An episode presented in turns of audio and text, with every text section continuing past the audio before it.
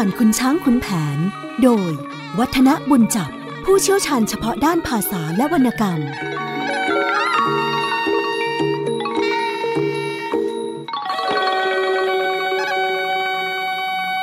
สวัสดีครับท่านผู้ฟังครับ เรื่องเล่าขานผ่านขุนช้างขุนแผนวันนี้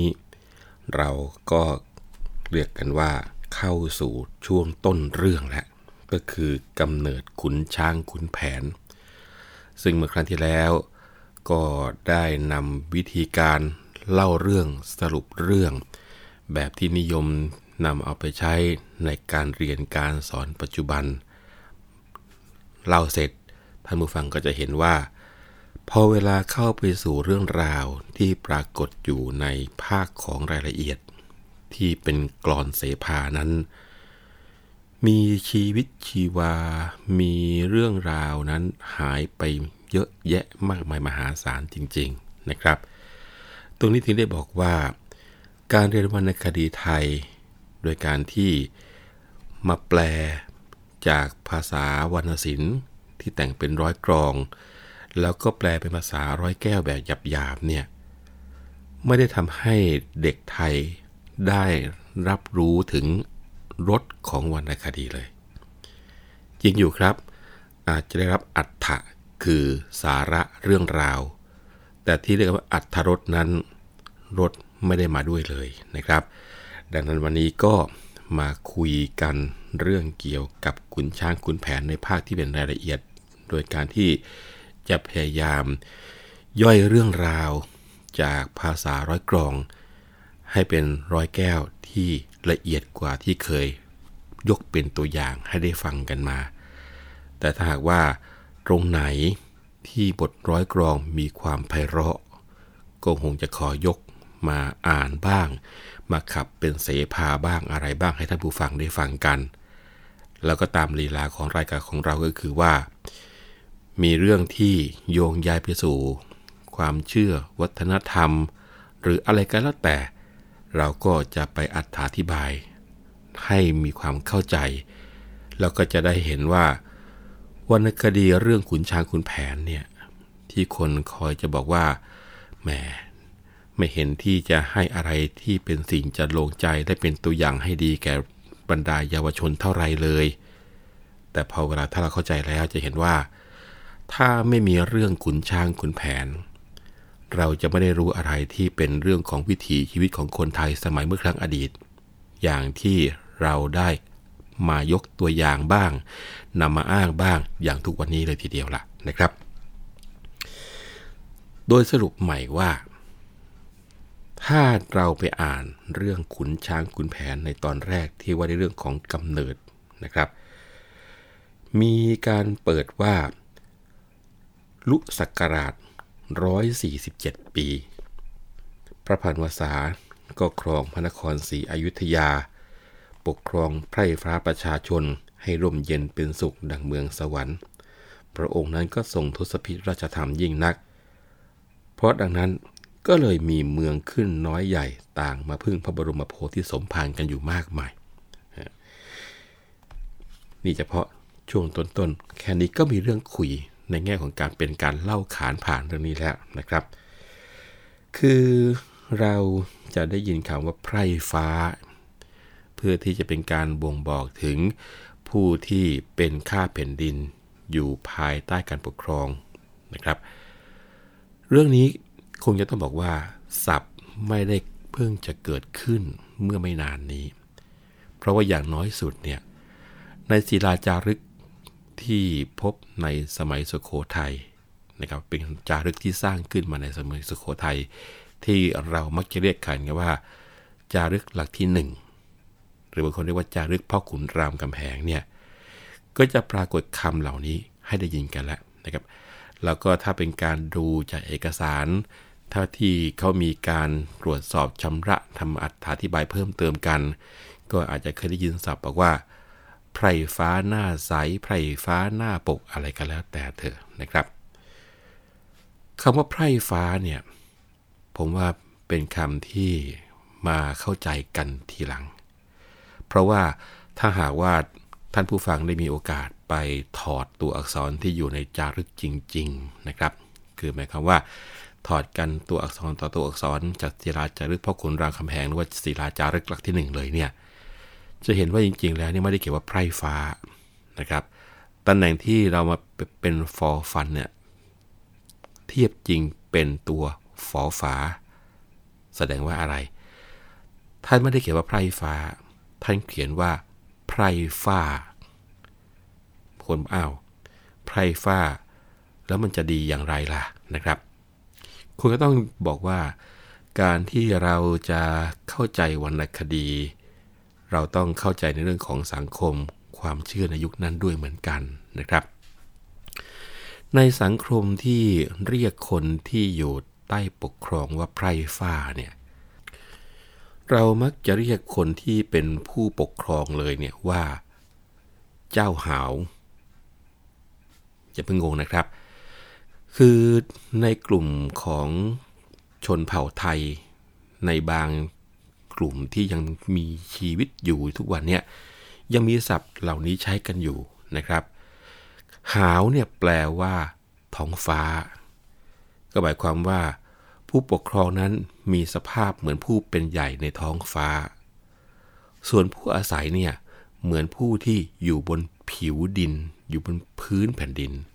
ซึ่งลักษณะของผิว เขาใช้คำว่า ฝ้า งั้นไพร่ก็คือบรรดาประชาชนที่อยู่บนพื้นแผ่นดินนั้น ก็มีเจ้าหาว ก็คือผู้เป็นใหญ่ในท้องฟ้านั้นเป็นผู้ปกคลุมหรือปกครองดูแลกันอยู่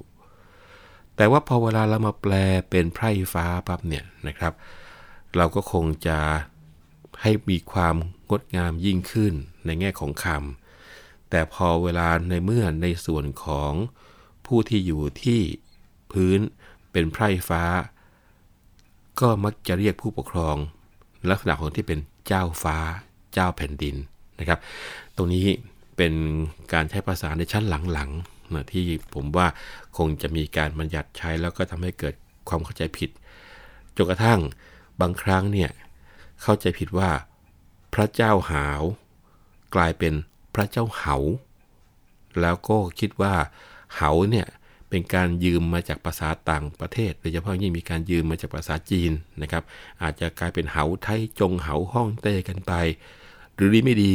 คนก็ลากเข้าความว่าพระเจ้าเหาเนี่ยก็หมายความว่าผู้เป็นใหญ่นั้นจะมีสภาพเหมือนกับเหาที่ทำให้บรรดาข้าราชบริพารนั้น โอ้ยปวดเสียนเวียนก้าหรือว่าคันศีรษะกันอยู่บ่อยๆ มีคนแปลอย่างนี้อยู่เหมือนกันนะครับ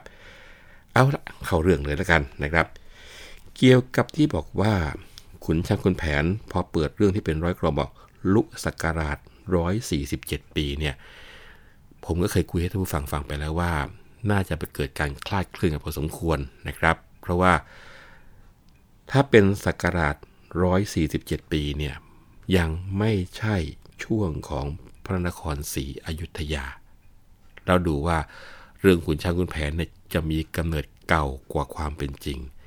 เราก็สันนิษฐานกันว่า น่าจะเกิดจากการคัดลอกตกหล่น จริงๆแล้วน่าจะเป็น 847 ปี ซึ่งเทียบกันมาก็เป็นช่วงของอยุธยา แล้วก็ใกล้ๆกับยุคของพระรามาธิบดีที่2ที่เคยคุยกันเอาไปนะครับ ซึ่งในเรื่องนั้นก็บอกว่า ในเมืองสุพรรณบุรี ซึ่งเป็นเมืองในขอบขันธสีมาของพระนครศรีอยุธยาเนี่ยพระพันวษาได้ตั้งให้ขุนไกรพลพ่าย เป็นทหารแห่งกรุงศรีอยุธยา คุมไพรพล มีจำนวนถึง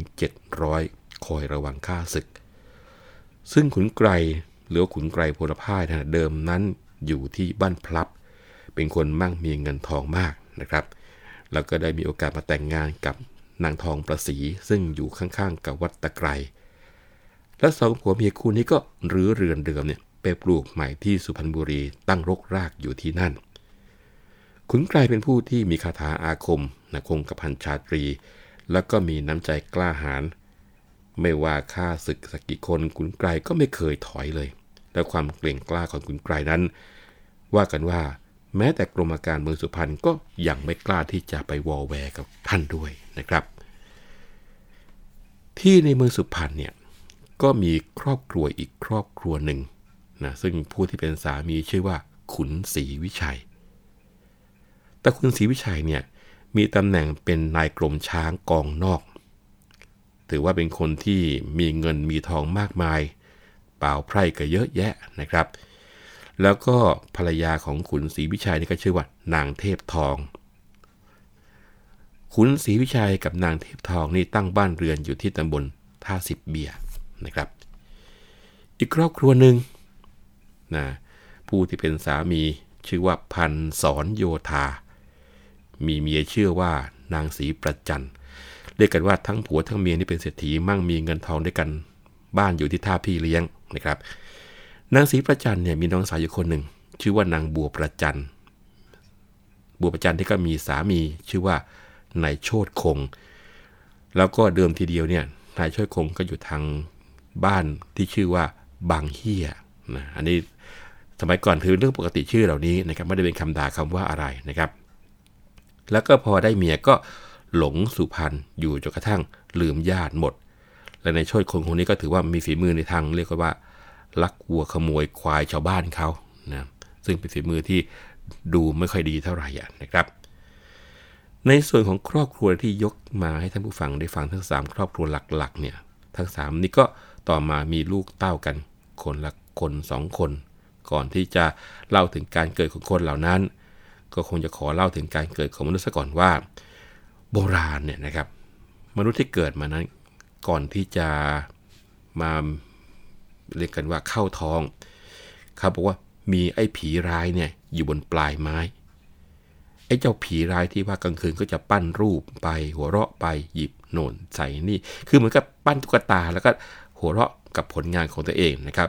ใส่นี่บีนนวุ่นไปหมดนะ จนกระทั่งคืนหนึ่งกำลังปั้นอยู่บนปลายไม้ ก็มีสัตว์นรกตัวหนึ่ง พ้นเวรพ้นกรรม จุติเพศเปรตอสุรกายจะไปสวรรค์ แต่ว่ายังไงก็ไม่รู้ครับ เกิดจับพลัดจับผูผีเกิดปั้น รูปซุกเข้าไปในคันซะก็คือกลายเป็นกำเนิดของขุนช้างนะทำให้คืนวันหนึ่งเนี่ยนางเทพทอง เมียของขุนศรีวิชัยนอนหลับฝันไปว่า มีช้างพลายตัวใหญ่นอนตายอยู่ที่ตลิ่ง ไม่ใช่ตายเปล่าๆนะครับ ถึงขนาดที่ว่าเน่าจนพองขึ้นเหม็นไปทั่วบริเวณเลยทีเดียวละแล้วก็มีนกตะกลุ่มหัวเหม่งตัวหนึ่งบินมาตั้งเรียกว่าบินมาจากป่านะพอเห็นช้างเน่าไอ้เจ้านกตะกลุ่มนี้ก็เรียกว่าสับปะดนนะก็คาบช้างมาวางเอาไว้ที่หอกลาง ล้กับที่นางเทพทองนอน ซึ่งในฝันเนี่ยนางเทพทองก็เรียกเจ้านกตะกลุ่มเนี่ยให้มาหา พอนกตะกลุ่มคาบช้างเข้ามาหา นางเทพทองก็กอดช้างกับจนตะกลุ่มนอนสบายเลยจนกระทั่งมาตกใจตื่น รีบปลุกขุนศรีวิชัย ซึ่งเป็นสามี เล่าความว่าฝันยังไงก็เล่าไปคลื่นเหียนอาเจียนจนกระทั่งเรียกว่าตัวซีดกันตัวสั่นกันทีเดียวละนะครับ เพราะว่าไอ้เจ้ากลิ่นเหม็นช้าง มันยังติดจมูกทั้งทั้งที่อยู่ในฝันคราวนี้คุณศรีวิชัยพอเห็นเมียรากแตกรากแตนเข้าก็ตรงเข้าไปรูปหลัง แล้วก็เอาน้ำให้บ้วนปาก พอเขายังช่วก็แก้ฝัน โดยที่คุณศรีวิชัยก็บอกว่าที่เจ้าฝันเนี่ยนะ ก็แสดงว่าอีกไม่นานเจ้าก็จะมีท้องนั่นแหละ และลูกที่เกิดมาเนี่ยจะเป็นผู้ชายด้วย จะทำให้บ้านเราเนี่ยมั่งคั่งบริบูรณ์มากมายทีเดียวแหละ มีนิดเดียว คือรูปร่างของเจ้าลูกที่จะเกิดมาเนี่ยอาจจะพาขายหน้าสักนิดนึง เพราะว่าเกิดมาเนี่ยจะหัวล้านมาตั้งแต่กำเนิดเลย โอ้ยยายแกเอ้ย เชื่อกันละกัน ว่า มีเจ้าหนี้ขึ้นมาแล้วก็มั่งมีเงินทองมากกว่าห้าเกวียนเจ้านะสามี ทักทายทำหน้าที่อธิบายความฝันเสร็จตีความเสร็จปับ๊บแต่ว่านางเทพทองก็ยังกลุ่มท้องนะครับ ไม่ใช่ว่ารู้ว่าจะท้องนะครับ หมายความว่ากลุ่มท้องเพราะว่าเสียดจากการที่ยังคงอาเจียนอยู่นะครับ เรียกว่าไม่ใช่อาเจียนเปล่าๆนะครับ อาเจียนไปด่าไปนะครับ เรียกว่า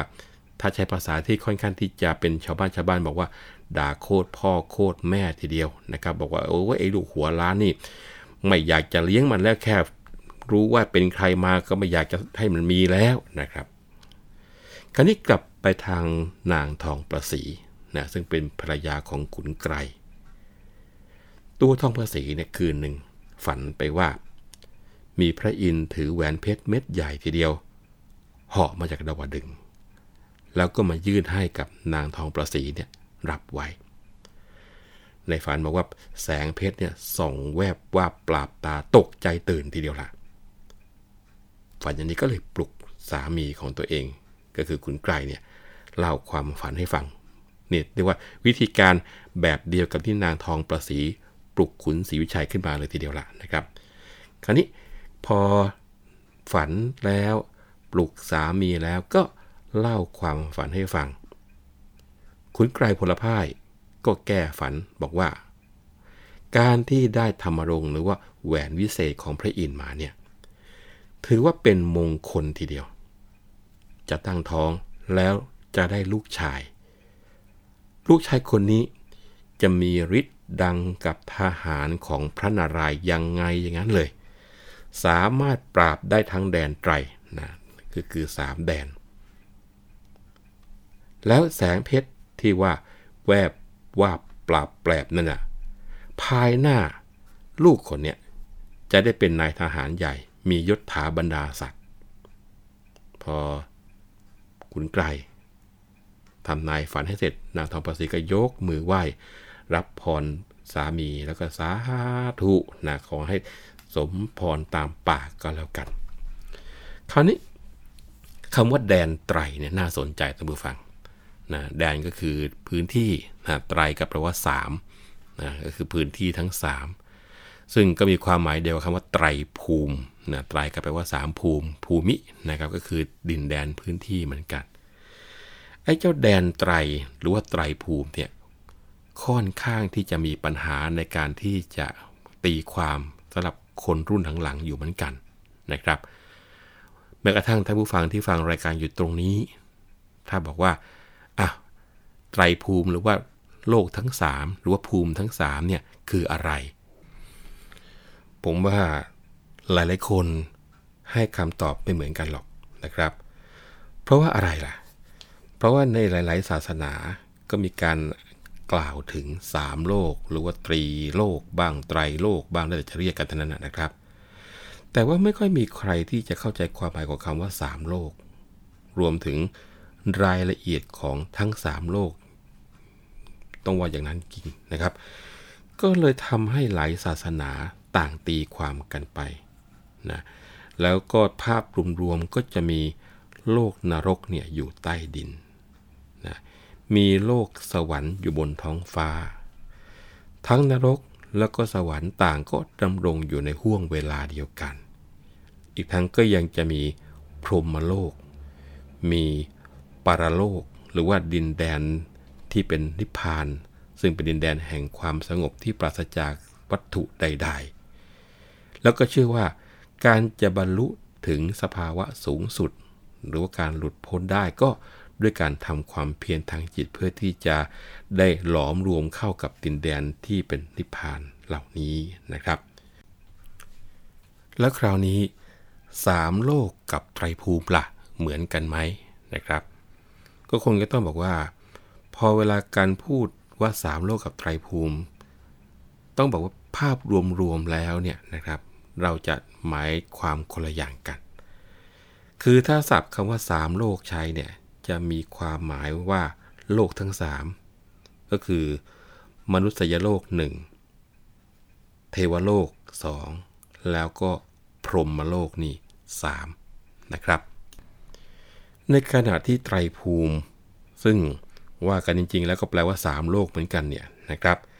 เรามักจะจัดให้เป็นคติเกี่ยวกับโลกสันฐานตามความเชื่อในศาสนาฮินดูแล้วก็พุทธศาสนา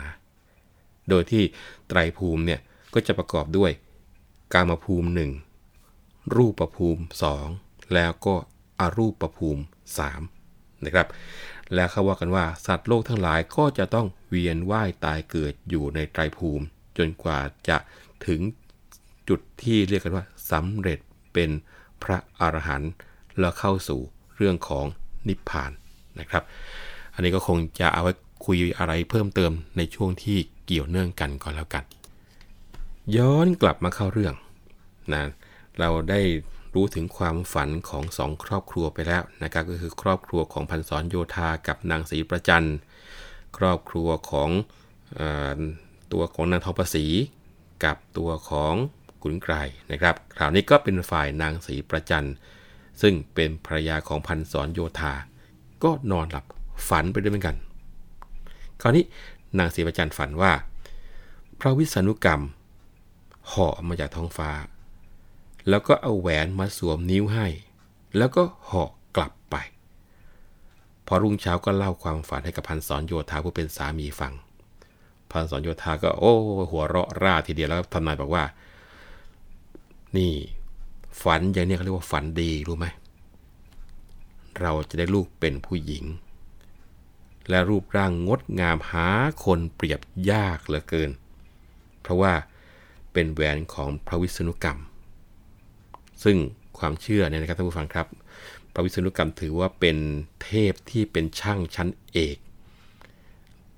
เวลาที่มีการสร้างสรรค์งานระดับฝีมือยอดยอดเยี่ยมเยี่ยมต้องใช้ฝีมือของพระวิษณุกรรมทางนั้นนะศรีประจัน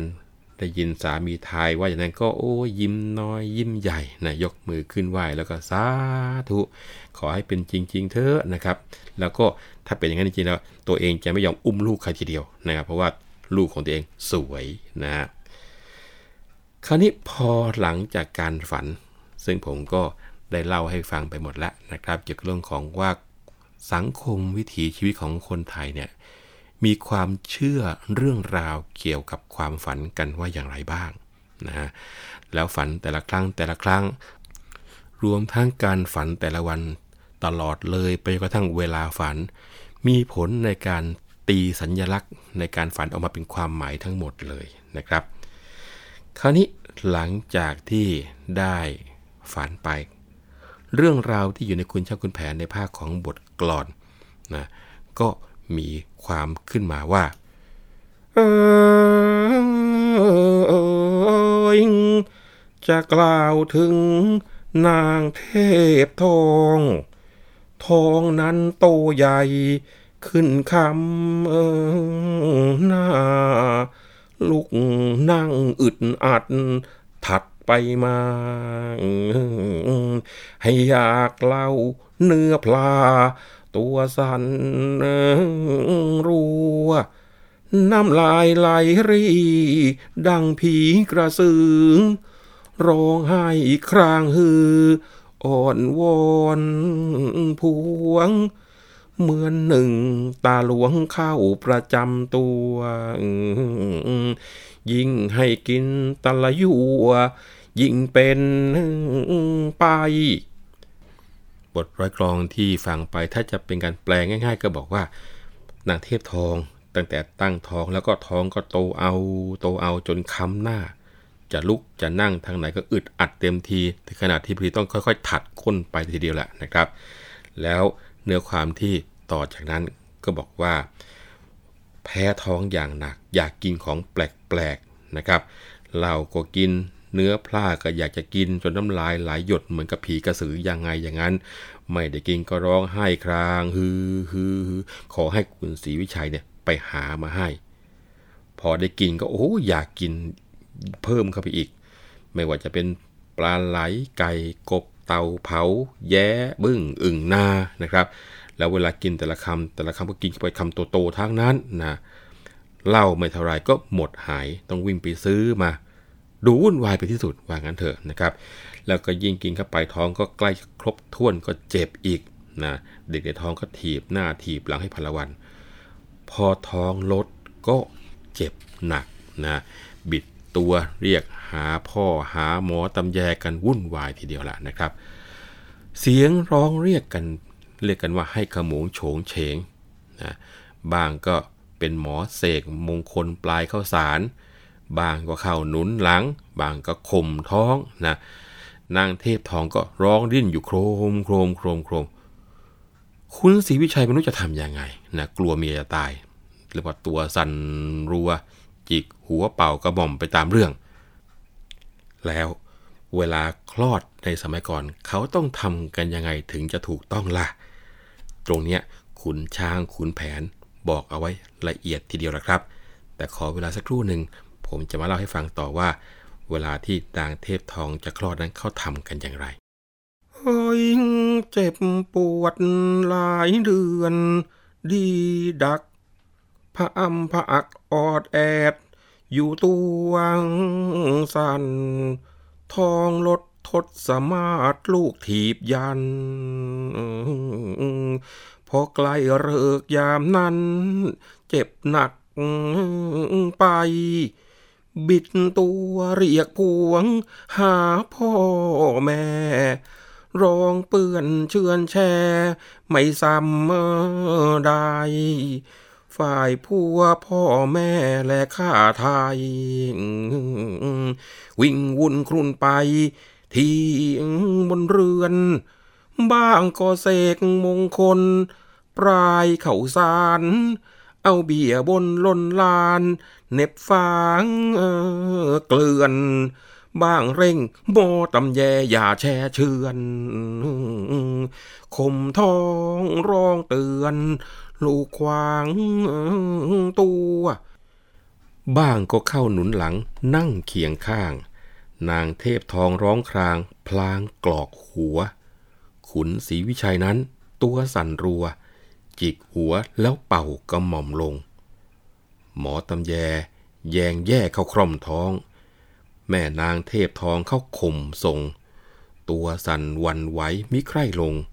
หมอตำแยว่าตรงแล้วข่มมา ยายโคงโก้งโค้งขยงข่ม เสียงผลุดนอนล้มไปจมฝา ลูกร้องแง่แง่แม่ลืมตา พอช้างเผือกเข้ามาถึงวันนั้นนางเทพทองเหลียวหน้า คว้าลูกชาย คว่ำพลิกหงายอยู่ตัวสัน่น ทุดลูบปัดสีเหมือนผีปั้น หัวล้านในคันดังวงเดือน เสียแรงอุ้มท้องประคองมา ชกโคตรแม่ไอหมาขี้เลื้อนเปื้อน เลี้ยงมันไว้ใหญ่อายเพื่อนเรือน หัวเหมือนโคตรข้างไหนให้เกิดมา ด่าแล้วจึงเข้าไปนอนไฟ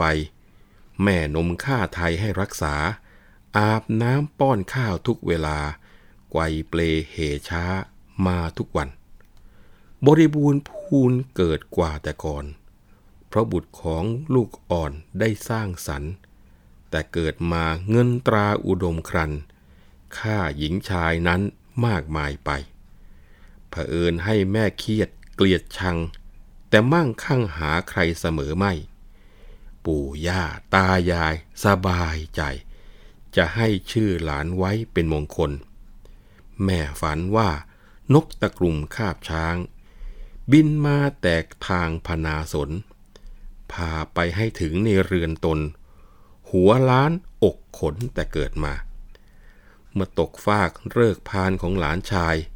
ช้างเผือกมาถวายพระพันวษา จึงให้นามตามเหตุทั้งปวงมา หลานรักของข้า ชื่อ ขุนช้าง จากเนื้อความที่ได้ยกนำมาขับเสพาแล้วก็มาอ่านให้ท่านผู้ฟังได้ฟังกันเรียกว่านอกจากจะเป็นการทวนสาระตอนทิ้งท้ายครั้งที่แล้ว ก็ยังมีการขยายความถึงกระบวนการในการที่จะคลอดขุนช้าง แล้วก็ตั้งชื่อขุนช้างด้วยนะครับ ซึ่งเนื้อความก็บอกอย่างชัดเจนว่า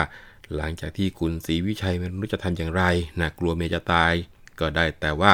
จิกหัวมาเป่ากระหม่อมบ้างอะไรบ้างนะครับ พอดียายหมอตำแย แกก็ยังแย่เข้ามาคร่อมท้องนะแล้วก็แม่ของนางเทพทองเองก็เข้ามาช่วยข่มท้องจนตัวสัน่น แต่ว่าข่มอยู่พักหนึ่งไม่ยอมลงนะครับ ก็พอดีได้ยินเสียงดังพรุดนะยายคงก็หกคเมนไปติดอยู่ข้างฝา เสียงลูกก็ร้องแง่แง่แง่นะครับ ในช่วงเวลาที่ขุนช้างเกิด ที่เรียกกันว่าตกฟากเนี่ยนะครับ ก็เป็นช่วงเวลาดีที่พระพันวษาเจ้าพระนครศรีอยุธยา ได้ช้างเผือกเข้ามาไว้ในวังในวันนั้นด้วย ทั้งฝั่งของนางเทพทอง พอรู้ว่าตัวเองคลอดลูกออกมา ก็เหลียวหน้ามาดูลูกชาย พอเห็นหน้าเขาเท่านั้นโอ้โหแม่เจ้าประคุณ ด่าทอลูกสารพัดเลยทีเดียวนะครับ ตั้งแต่บอกว่าไอ้ลูกคนนี้บัดสีหน้าตาเหมือนกับผีปั้น หัวเนี่ยล้านเป็นวงเดือนมาตั้งแต่ในท้องเชียวนะครับเสียแดงที่อุ้มท้องมา เทียบลูกตือขนาดว่าเป็นกระหมาขี้เรือน เลี้ยงเอาไว้ก็ขายหน้าขายตาชาวบ้านชาวช่องเขาเหลือเกินเนี่ยพอด่าไปด่ามาสักพักหนึ่งหมอตำใหญ่ก็ให้เข้าไปนอนอยู่บนกระดานไฟไอ้เจ้าลูกน้อยเกิดมาก็เรียกกันว่า มีบ่าวไพร่อาบน้ำป้อนข้าวเหกล่อมเรื่อยมา ในเรื่องเขาเล่าต่อบอกว่า ตั้งแต่เจ้าหนูน้อยหัวล้านเกิดมาแล้วเนี่ยนะครับ ตอนนั้นยังไม่มีชื่อ แต่ว่าที่แน่ๆก็คือว่าบ้านขุนศรีวิชัยนั้น มั่งคั่งขึ้นกว่าเดิม ไม่ว่าจะทำอะไรก็เป็นเงินเป็นทอง แม้จะมั่งคั่งอย่างนั้น นางเทพทองก็ยังคงเกลียดหน้าลูกนะแต่ว่าก็บุญของเจ้าหนูที่ว่า ได้มีเงินทองไหลมาเทมาปู่ย่าตายายก็ชอบใจ ก็เลยอยากจะตั้งชื่อหลานเอาไว้ให้เป็นมงคล ว่าเอ๊จะชื่อว่าอะไรดีล่ะ ก็เลยถือเอาความฝันเป็นนิมิต ประกอบกับวันเกิดนั้น พระพันวษาได้ช้างเผือกมาจากกรุงศรีอยุธยา ก็เลยตั้งชื่อให้หลานว่า ขุนช้างนะเรียกกันว่า ขุนที่ไม่ได้เกิดจากการสถาปนา นะเป็นขุนที่ปู่ย่าตายายตั้ง จากเรื่องแค่ที่ได้นำเอากรอนเพียงไม่กี่บท มาขับขานมาอ่านให้ท่านผู้ฟังได้ฟังกันไป ก็จะเห็นได้เลยว่า มีเรื่องราวเกี่ยวกับพิธีกรรมที่น่าสนใจเกี่ยวกับการเกิดของเด็กในสมัยก่อนต่อเนื่องกันอีกแล้ว เมื่อคราวที่แล้วเราคุยเกี่ยวกับเรื่องของความฝันนะครับ เกี่ยวกับเรื่องของการตั้งท้อง คราวนี้ จะเห็นได้ว่าตอนนี้เมื่อจวนจะคลอดนะครับ ในสมัยก่อนก็ต้องมีการฝากท้องกับบุคคลสำคัญ ที่เรียกกันว่า หมอตำแยแล้วก็สมัยก่อนนะครับ ก็ต้องมีการเสียเงินค่าฝากท้องนะครับทำนองกันว่าเป็นค่ามัดจำไว้อย่างนั้นเถอะ จะมากจะน้อยก็แล้วแต่ว่าจะตกลงกันเท่าไหร่ นอกจากนั้นก็ต้องมีการเตรียมฟืนนะเรียกมาทำไม ก็คือจะเอาฟืนเนี่ยมาใช้ในการอยู่ไฟ แล้วก็ในเสภาคุณช้างคุณแผนเขาก็บอกเลยว่า ถือกันว่าถ้าจะตัดฟืนให้ดีเนี่ยก็คงจะอยู่ในราวเดือนที่ 8 ของการตั้งท้อง แล้วฟืนที่ดีที่จะใช้ในการอยู่ไฟก็ควรจะเป็นฟืนไม้สแก ไม้มะขาม หรือไม่ก็ไม้ทองหลางนะโดยเฉพาะทองหลางเนี่ยกล่าวกันว่า เป็นการป้องกันการปวดมดลูกและแก้พิษเลือดได้นะอันนี้เป็นเรื่องของความเชื่อที่ ไม่ได้บอกในกุจคุณแผน แต่ว่ามีการพูดคุยกันในแง่ของความเชื่อของคนที่อยู่ในยุคก่อนๆแล้วก็เขายังบอกว่า การผ่าฟืนเนี่ยถ้าจะให้ดีนะต้องให้ผู้เป็นสามีเนี่ยผ่าให้ถึงจะดี คนอื่นผ่าได้ไหม ได้ครับ แต่ไม่ดีเท่าสามี จริงๆแล้วผมว่าตัวจุดเนี้ยคงจะเป็นเรื่องจิตวิทยาในการครองเรือนนะ การที่สามีทำให้ดูว่าจะมี ความชื่นใจนะชื่นใจมากกว่าคนอื่นๆทำให้นะครับ คราวนี้พอถึงตอนที่จะคลอดท่านผู้ฟังจะจับความได้ว่า คนในบ้านเนี่ยต้องรีบไปล้มฟืนที่กองไว้ ให้ทลายลง แล้วก็ชักเอาฟืนเนี่ยมาสักสองสามดุนติดไฟต้มน้ำเตรียมเอาไว้ นอกจากนี้ก็ยังมีการทำตามความเชื่อบางอย่างนะครับ เรียกกันว่าถ้า ไปดูในส่วนที่เป็นประเพณีที่เกี่ยวข้องหรือว่าวิธีปฏิบัติที่เกี่ยวข้องที่ไม่ได้อยู่ในส่วนของคุณชักคุณแผนนะแต่คนโบราณโบราณเขาเชื่อกันก็คือว่าบางถิ่นนะต้องมีการเปิดประตูหน้าต่างไขกุญแจออกให้หมด หรือว่าเครื่องที่ล็อกเนี่ยสะเดาะซะให้หมดนะครับ พระเครื่องที่เป็นกลุ่มของพระปิทวารก็ตอนนี้มนท่านเอาไว้นอกบ้านชั่วคราวนะครับ แล้วก็ต้องหาพวกทิศทางให้ดี คือต้องหันหน้าไปทางทิศตะวันออก หรือไม่ก็ทิศเหนือ เชื่อกันว่า ลูกจะได้คลอดง่าย ๆนะครับ แล้วก็ยังต้องมีการตั้งบนบานสารกล่าวเจ้าที่เจ้าทาง ซึ่งในเสภาคุณช้างคุณแผนตอนเกิดคุณช้างเนี่ยชัดเจนมากเลยนะครับ ว่าในส่วนของการที่ต้องมีเอาเบี้ยขึ้นบวงบนกันนะครับ เรื่องเกี่ยวกับการเอาเบี้ยขึ้นบทเนี่ย ถ้าหากว่าท่านผู้ฟังไปอ่านงานของท่านเสถียรโกเศษท่านอธิบายเอาไว้นะท่านผู้ฟัง ท่านบอกว่า เรื่องของการเสกข้าวสารแล้วก็ปลายเนี่ยนะครับ ในยุคของท่านก็ยังทำกันอยู่ เพราะว่าถือว่าเป็นเวลาที่คับขัน มีอุปเทศความรู้แล้วก็ความเชื่อถือกันมายังไงก็ทำกันไป คราวนี้วันนี้เราจะใช้ปลายกับโปรย เหมือนกับเป็นความหมายเดียวกันนะครับ แต่เป็นจุดที่น่าสนใจ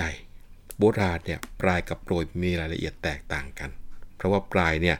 หมายถึงว่าเป็นการซัดการหวาน แล้วก็สาดให้กระจายไปนะครับ ในขณะถ้าเป็นโปรยเนี่ยก็จะเป็นการตกลงมาเป็นเม็ดๆกระจายทั่วไปนะหมายความว่าถ้าโปรยในสมัยก่อนนะครับ จะมีความหมายว่า ตกลงมาจากข้างบน ในขณะที่ปลายนั้นก็คือการหวานให้กระจายไป นี่คือภาษาที่มีการเปลี่ยนแปลงกันไปในสังคมบ้านเราอยู่เหมือนกันนะครับ แล้วก็ท่านเสถียรโกเซกก็อธิบายให้ฟังบอกว่าพวกชาวปะหล่อง ซึ่งเป็นชาวดอน แล้วก็อยู่ตอนเหนือของประเทศพม่าเนี่ยนะครับ มีการใช้น้ำมนต์ประพรมรอบๆห้อง เพื่อที่จะป้องกันผี อันนี้ก็เป็นเรื่องทำนองเดียวกับในการปลายข้าวสารเสกของที่อยู่ในกุญชักคุณแผนนี่แหละนะครับ แล้วก็ทางฝั่งภาคพายัพก็คือทางฝั่งด้านเหนือนะครับก็คือทิศเหนือเยื้องเยื้องไปทางตะวันตกเนี่ยเขาก็ทำน้ำมนต์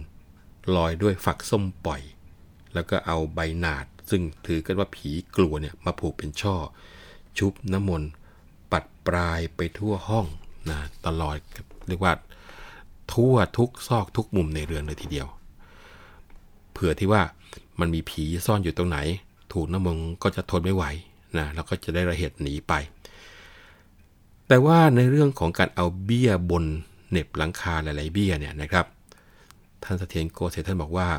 บางทีเนี่ยการที่เอาเบี้ยมาขึ้นควงเป็นการบนบานเนี่ยเป็นคติที่ แม้กระทั่งในยุคของท่านเองก็ไม่ปรากฏว่ามีใครที่จะทำหรือว่าเห็นกันแล้วนะเราจะเป็นเพราะว่าการที่ต้องใช้เบี้ยบนเนี่ยนะไม่มีการได้ใช้เบี้ยกันในยุคท่านนะแล้วก็สันนิษฐานว่าน่าจะได้เขาขนบมาจากชาวชนบทหลาย ๆ แห่ง พอเจ็บท้องก็จะคลอด แล้วก็เอาเงินเฟื้องเงินสลึงติดขี้ผึ้งกับเส้นได้ แล้วก็นำไปแขวนห้อยเอาไว้ที่ตรงศีรษะของผู้หญิงที่กำลังจะคลอดนะหรือแม้กระทั่งที่กำลังเจ็บท้องนั่นแหละ หรือไม่บางทีก็เอาไปแขวนเอาไว้ที่หิ้งผีในห้องเรือน เวลาจะนำไปแขวนก็ต้องมีหมากมีพลูนะมีดอกไม้มีทูบมีเทียน อันนี้ถือว่าเป็นเครื่องคำนับบูชาไปด้วย ทูบเทียนพอจุดไฟแล้วก็จะนำไปปักเอาไว้ที่ข้างล่าง อันนี้เป็นเรื่องของการบนบานนะคลอที่จะให้คลอดลูกง่ายๆ อคลอดลูกแล้วก็มีการนำเงินบนเนี่ยไปซื้อของใส่บาตรหรือว่าเอาไปถวายพระ คือถ้าดูตามเนี่ยท่านผู้ฟังจะเห็นว่า เบี้ยบนก็คือบนด้วยเงินนั่นแหละนะเพราะแต่ก่อนใช้เบี้ยเป็นเงินหลักนะครับ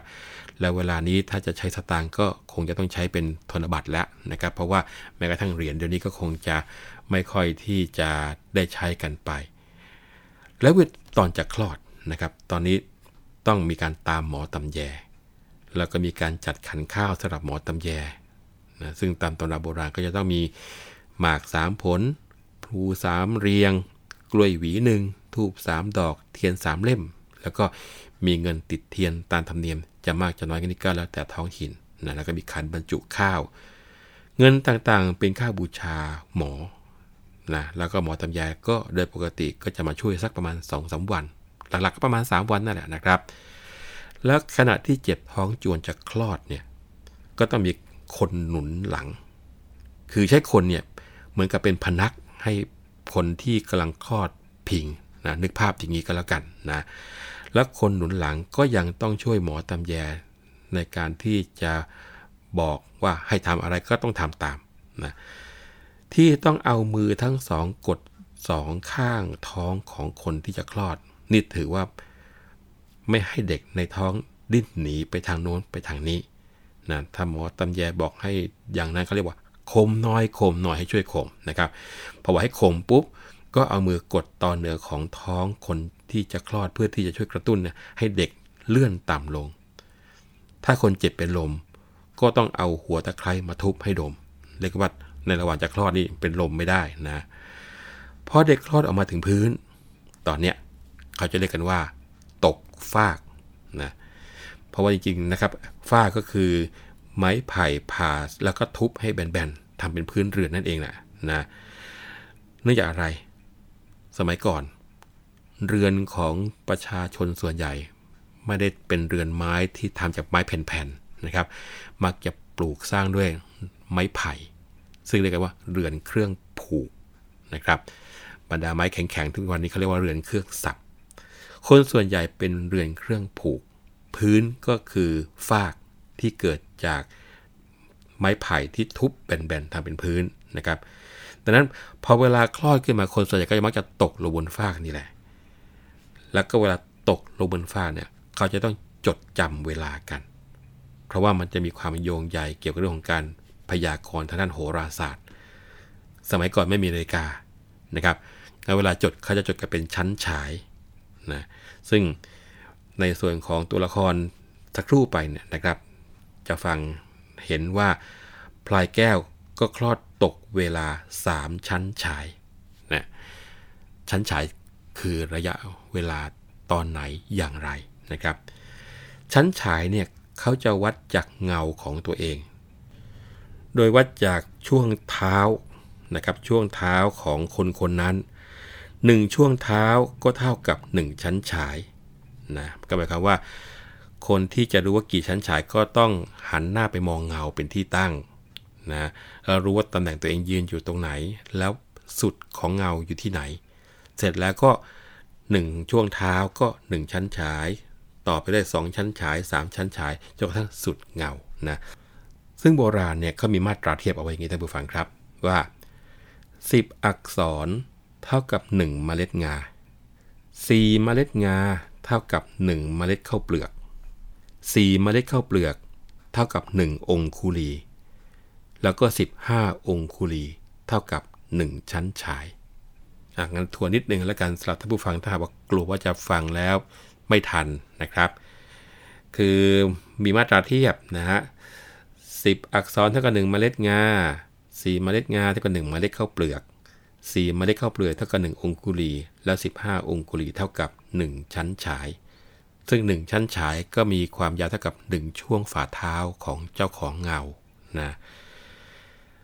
คราวนี้ต่อจากนั้นนะก็จะทำธุระเกี่ยวกับเด็ก ก็คือมีการตัดสายสะดือ โดยปกติก็จะใช้ไม้ไผ่รวกเนี่ยเผาไฟ จัดการห่อเด็กเพื่อที่จะไปอาบน้ำอุ่น เสร็จแล้ว ก็จะอุ้มนอนบนเบาะที่ปูอยู่ในกระด้งเรียกกันว่าถ้าเป็นเด็กผู้ชายก็จะจัดสมุดดินสอวางเอาไว้ข้างตัว สมุดพวกนี้ถ้าเป็นสมัยก่อนต้องเป็นสมุดไทยที่เป็นพับๆๆนั่นแหละนะครับ แต่ถ้าเป็นเด็กผู้หญิงก็จะมีเข็มมีได้ คือเป็นการเอาเคล็ด เพื่อที่จะให้เด็กรู้จักเขียนอ่าน หรือไม่ถ้าเป็นผู้หญิงก็ให้รู้จักเป็นช่างเย็บปักถักร้อยเป็นแม่บ้านแม่เรือนนะครับ เราก็จะทำพิธีที่เรียกกันว่า ร่อนกระด้ง ก็คือว่าหมอตำแยนี่ก็จะยกกระด้งขึ้นร่อนเบาๆ แล้วก็วางลง พอที่จะให้เด็กตกใจร้องแงแงแงขึ้นมานะครับทันทีสามครั้งแล้วก็พูดบอกว่าอ้าวสามวันลูกผีสี่วันลูกคน ลูกของใครมารับไปเนอะนะตอนนี้ก็จะมีผู้หญิงที่เลี้ยงลูกง่ายนะมีความประพฤติดีจะตอบว่าลูกฉันเองลูกใครเองแล้วแต่เถอะนะครับ และหมอตำแยก็จะส่งกระด้งให้ผู้นั้นรับไป ซึ่งผู้หญิงที่บอกว่าลูกของฉันเองเนี่ย จะถูกเรียกว่า แม่ซื้อ แต่ว่าในบางท้องถิ่นจะเรียกกันว่า แม่ยกนะแต่วันนี้แม่ยกรู้สึกว่าจะโยงใยไปกับการที่เป็นผู้คอยอุปถัมภ์บรรดานักแสดงโดยเฉพาะอย่างยิ่งลิเกซะมากกว่านะครับ คือลักษณะเช่นนี้เหมือนกับเป็นการทำพิธีหลอกๆว่าขอซื้อเด็กคนนี้เอาไว้ เพราะว่าพ่อแม่เขาไม่อยากได้นะ เขาว่ากันว่าเหตุในการที่ทำพิธีร่อนกระด้ง แล้วก็แม่ซื้อหรือว่าแม่ยกจะต้องร้องซื้อเด็ก แล้วก็ต้องมีการพูดว่า 3 วันลูกผีสี่วันลูกคน อันนี้ก็เนื่องมาจากคติที่ถือว่าคนเราเกิดมาเนี่ยมีผีเป็นผู้สร้างให้เกิดนะครับ ซึ่งในเสภาคุณช่างคุณแผนก็มีบอกเอาไว้เป็นคำกรอนทีเดียวนะครับ บอกว่าจะกล่าวกลอนถึงกำเนิดคนทั้งหลาย เมื่อแรกเข้าสู่คันบรรยาย ว่าไอ้ผีแสนร้ายบนปลายไม้ กลางคืน ปั่นรูปหัวเราะขิก หยิบหยิกปีบบี้มิสัมได้ ปั้นแล้วปั้นเล่าเฝ้าริกไป เอานั่นนี่บี้ใส่ให้ครบครัน คืนหนึ่งผีปั้นอยู่ปลายไม้ ยังมีสัตว์อยู่ในนรกนั่น ทนทุกเวทนาสากัน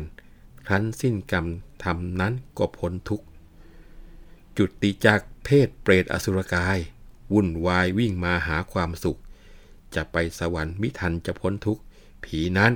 มันจึงซุกเข้าในครันนะครับก็เชื่อกันว่าผีเป็นคนปั้น แล้วก็เอาวิญญาณของสัตว์ ซึ่งเรียกว่าหมดกรรมเข้ามาใส่เข้าไปในหุ่นนั้น แล้วก็ผลักไอ้เจ้าหุ่นที่ปั้นเนี่ยเข้าสู่ท้องของคนที่กำลังจะเป็นแม่นะดังนั้น ในสมัยก่อนเนี่ยเด็กๆมักจะตายภายใน 3 วันเนี่ยมีอยู่เยอะ ก็เลยเชื่อว่าเด็กที่ตายก่อนตั้งแต่ต้นๆเนี่ยตั้งแต่แรกคลอดเนี่ยน่าจะเป็นเพราะว่าผีปั้นมันเห็นรูปว่างดงาม ก็เลยชอบใจ อยากจะเอากลับไปเลี้ยงเอง ก็เลยทำให้เด็กกลับไปเป็นผี ถ้าไม่ชอบถึงจะปล่อยเอาไว้ให้มนุษย์เลี้ยงนะความเชื่ออันนี้ท่านผู้ฟังครับ เป็นมูลเหตุในการทำอุบายต่าง พอเด็กออกมาในช่วงแรกๆ เพื่อเป็นการป้องกันไม่ให้ผีเอาทารก หรือเด็กเล็ก ๆ ที่เพิ่งคลอดกลับคืนไป ก็ต้องมีวิธี บางครั้งก็พยายามจะทำอะไรสักอย่างหนึ่งเพื่อจะให้ผีกลัวนะเช่นมีการวงสายสินมีการแขวนยันรอบห้องที่มีทารกแรกคลอดอยู่นะครับบางอย่างก็หวังจะให้ผีเนี่ยรังเกียจไม่อยากจะได้เด็กคนนั้นกลับคืนไป นะซึ่งอุบายอย่างเนี้ยเป็นมูลเหตุของการที่เกิดการที่เอาทารกแรกคลอดเนี่ยมาใส่กระด้งร่อน เพื่อเป็นการลวงผีให้เข้าใจว่าโอ้ยเด็กคนนี้ไม่น่ารักไม่น่าชมนะครับแล้วบางทีก็โยงไปถึงการให้ชื่อเด็กให้เป็นสิ่งซึ่งเชื่อกันว่าผีเกลียดงั้นเด็กสมัยก่อนชื่อไม่เพราะครับ ชื่อเม้นมั่งชื่อกบชื่อเคียดชื่อหมา แล้วก็อุบายอีกอย่างหนึ่งก็คือทำให้ผีเนี่ยมีไมตรีจิตด้วย อันนี้ใช้วิธีการเส้นสวงนะมีการสาดข้าวข้ามหลังคาไปอะไรไปนะครับ แล้วแม่ของเด็กเมื่อแรกคลอดเนี่ยนะครับก็จะต้องนอนไฟหรือว่าอยู่ไฟ ซึ่งในเสภาตอนที่นางเทพทองคลอดขุนช้างก็บอกชัดเจนนะครับ ด่าแล้วจึงเข้านอนไฟนะหรือแม้กระทั่งตอนนางวันทองคลอดพลายงามก็ยังมีเหมือนกันเอาค่อยคุยกัน ยกตัวอย่าง แต่ว่าอธิบายเสียแต่ต้นเลยนะครับ พอเวลาเข้าไปเดินเรื่องข้างในจะไม่ต้องอธิบายซ้ำให้วุ่นวายนะ ซึ่งในส่วนของเตาไฟสำหรับอยู่ไฟเนี่ยนะครับเขาห้ามทำไว้ก่อนนะท่านผู้ฟังนะเป็นแต่เป็นแค่เตาไฟเตรียมไว้ได้นะอย่างเดียวกับพระอ้อมแล้วก็เมาะเนี่ยทำก่อนแบบสมบูรณ์เลยไม่ได้ แต่ก็อนุโลมให้ยัดนุ่นก่อน แต่ห้ามเย็บปิดปากบอกส่วนการทำเตาไฟเนี่ยต้องเข้าใจก่อนนะครับ คนสมัยก่อนอยู่บ้านยกพื้น มีฟากเป็นพื้นเรือนหรือไม่ก็เป็นไม้เป็นพื้นเรือน แต่นั้นการจะทำเตาไฟก็ต้องทำการอย่างไรก็แล้วแต่ให้ตั้งเตาไฟแล้ว ความร้อนไม่ได้ทำให้ฟากไหม้หรือพื้นเรือนไหม้นะดังนั้นก่อนที่จะทำเตาไฟก็ต้องมีการทำแคร่ซะก่อน ก็คือเอาไม้กระดานเป็นแผ่นยาวๆประมาณสักเมตรหนึ่งเนี่ยมาปูทับกระดานเรือนหรือว่าฟากเป็นรูปสี่เหลี่ยมผืนผ้าพอสมควรนะครับ แล้วก็ เอาไม้กระดานอีก 4 แผ่นเนี่ยมาทำเป็นขอบทั้ง 4 ด้านนะแล้วก็ตัดต้นกล้วยเป็นท่อนๆ ผ่าสองวางเรียงลงในแม่แคร่ แล้วก็เอาดินเกลี่ยข้างบนอีกครั้งหนึ่งตัวนี้ถึงจะติดไฟได้ วิธีการเขาเรียกว่า ทอดเตาไฟนะครับ ยังไม่ได้อยู่ไฟ เพราะว่าช่วงเวลาของเราตรงนี้หมดลงแล้ว ครั้งหน้า จะมีเรื่องราวเรื่องนี้มาคุยกันต่อนะครับ วันนี้ก็คงจะต้องขอลากันไปก่อนด้วยเวลาเพียงเท่านี้ สวัสดีครับ